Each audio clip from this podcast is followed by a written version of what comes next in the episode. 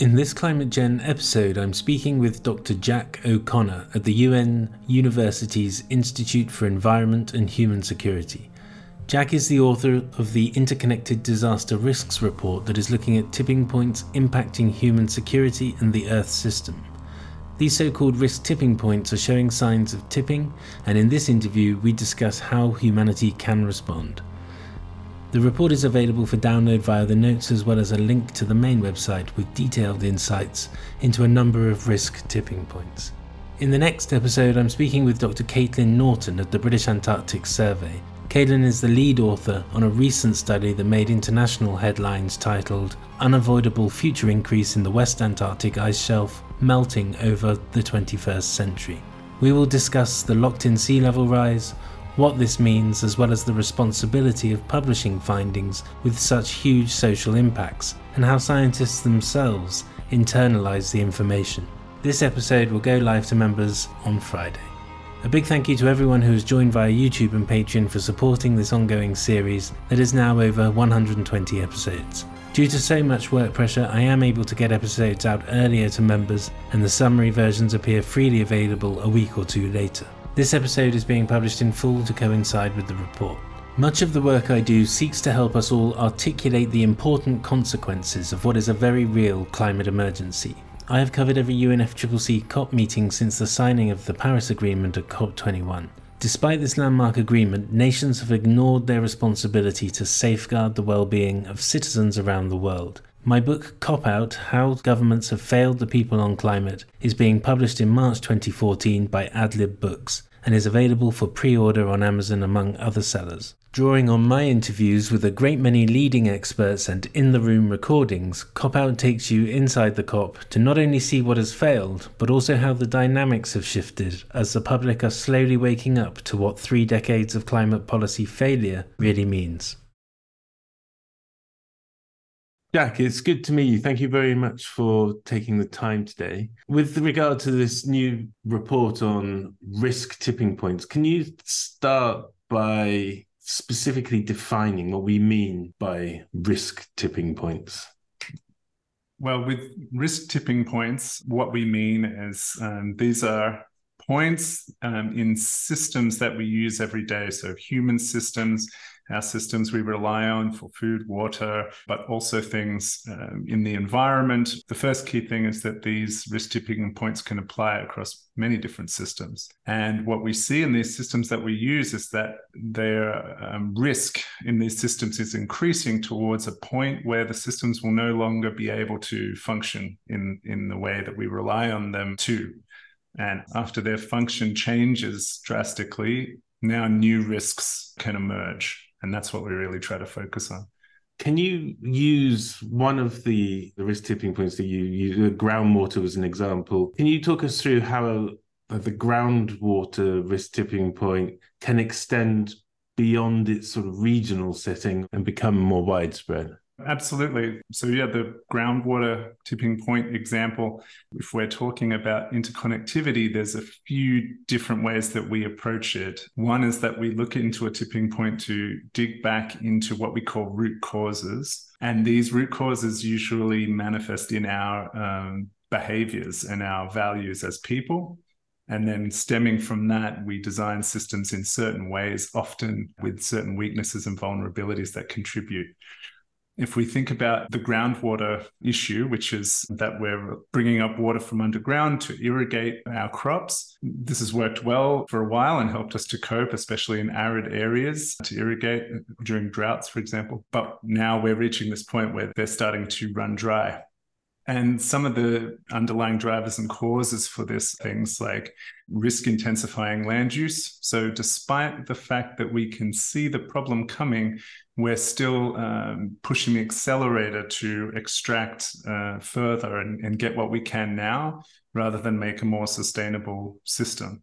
And this kind of behavior also underlies um, other tipping points um, in our report. For example, there's one on accelerating extinctions. There are a few uh, underlying drivers, many of which are well known, but uh, underlying these drivers, we also see um, a desire to uh, extract resources as much as we can without little future planning and without considering the impact of our actions. So these underlying root causes can interconnect cases. But also, when we talk about tipping points, once tipping points pass these critical thresholds, now they can increase risk in other uh, types of systems. So, for groundwater, groundwater is an interesting case because it's something we don't see. It's underground. People don't think about it much. But science tells us that underground in these, we call them aquifers, these freshwater reservoirs, there are actually rich, um, diverse ecosystems also. And so once these things are getting drained, uh, we are also unaware of the impact that it's going to have on these underwater ecosystems, but it can likely uh, lead to less biodiversity, which cascades into further extinctions. And in the report, or sort of with the report, you do highlight some of the groundwater issues in India. And I've interviewed hydrologists in Italy who are saying that there's a huge um, sort of deficit if you look at the groundwater like a bank account in terms of increasing risk for agriculture and things like that. Do you think that as we move forward, that we're we're accelerating the risk for things like agriculture? Is that another way that these systemic sort of interconnections can filter back out and, and reach people who may think they're immune from these? Absolutely. I, th- I, think in the report we we try to focus on um, groundwater for food and irrigation, and we yes, as you say, we we do look at India, Italy. I, I think that um, another one of the ways that uh, the risk increases is that we rely on groundwater to shield us in times of drought, for example. But when we run out of groundwater, we see that people are now trying to shift back to um, a rain fed um, agriculture. And this is a problem considering the changing climate. Rain, rainfall is no longer uh, as reliable as it used to be. So we're sort of jumping out of the frying pan and into the fire now. Um, and when we need to come and rely on weather patterns to to save us, it's just a riskier way to do things. So if we see groundwater, if we see ecosystems, and we see um, some of the other systems in the report as um, our safety net as our tools to cope with risk. And as we pass these tipping points, we're sort of cutting these these cords, and the net is getting weaker. And so stick with the, with the water one because I found it really interesting the way that the the groundwater we're talking about agriculture, which food systems, and if a large one of these fails, you're essentially it's not just the local economy, but it's also that community needs to get food from somewhere else, and that puts pressure on other supplies, and these are the ripple effects that we're talking about, aren't we? Is there's less food to go around globally. Now, I know there's huge issues with food production anyway, but but yeah. uh, these these cause shocks to the system.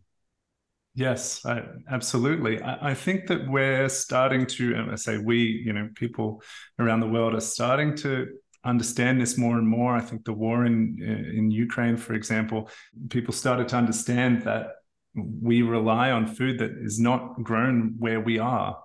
And that means that something that happens on the other side of the world is a massive problem for us.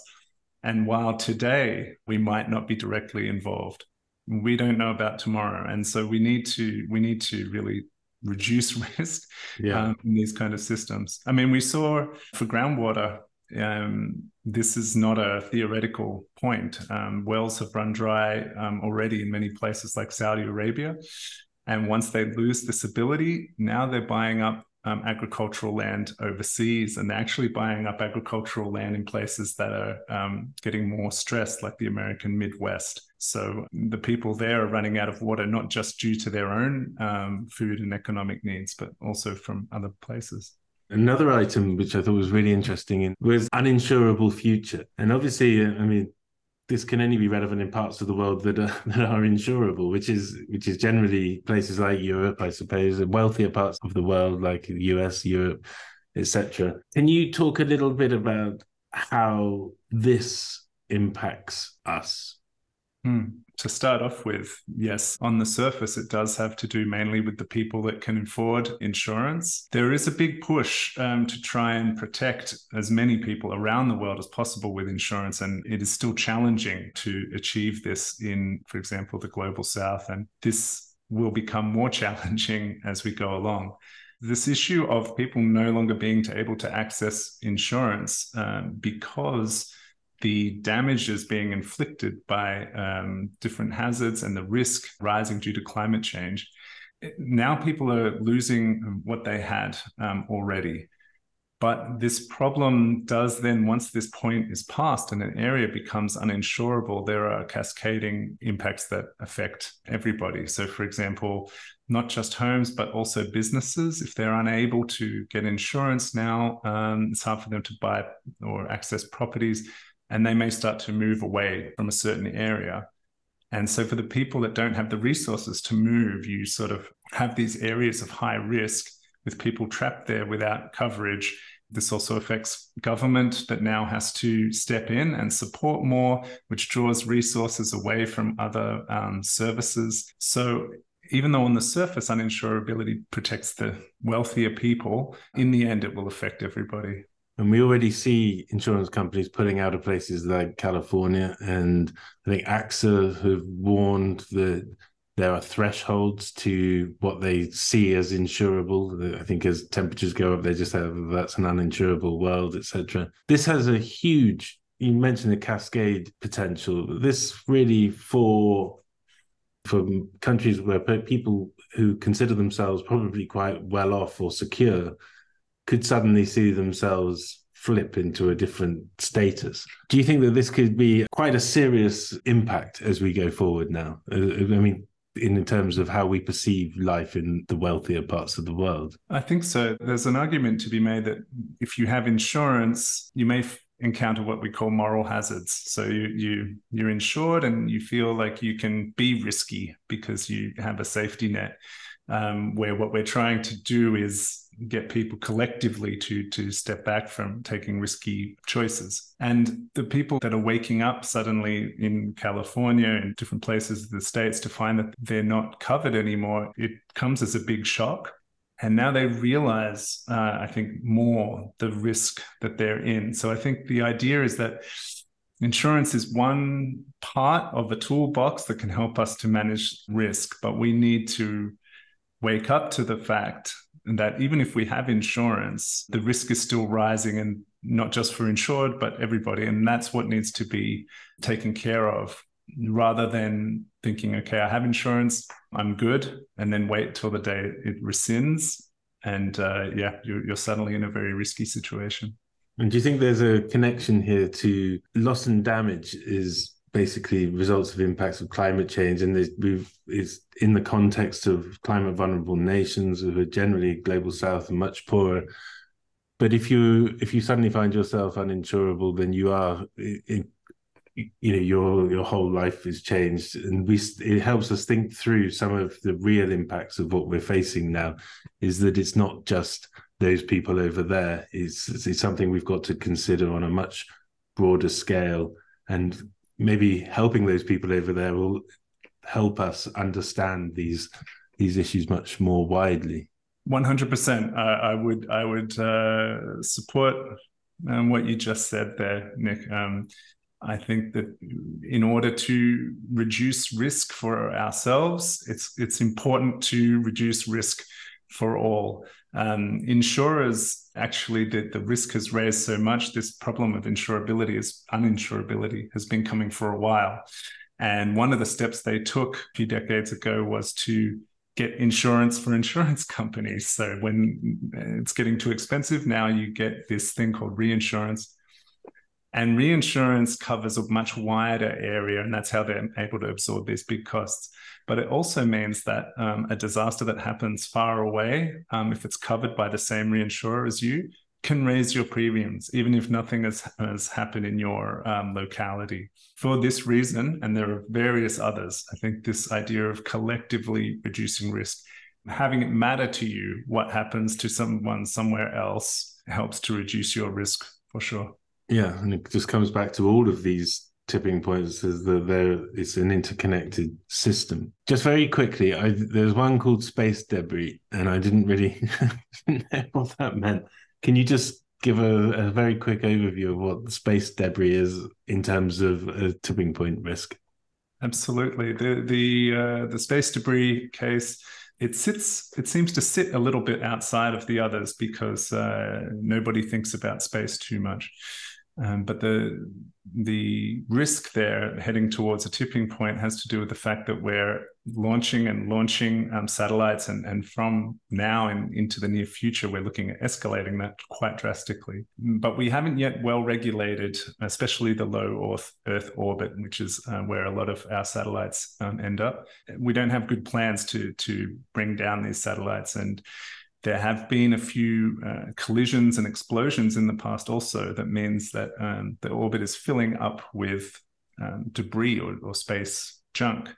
Meanwhile we're sending up more and more satellites and um, there is uh, theorized to be a, a density where it gets so crowded that if there is a collision the debris from that will then start a chain reaction um, that hits another, hits another, hits another until um, the satellite infrastructure is basically um, no longer able to be used by us.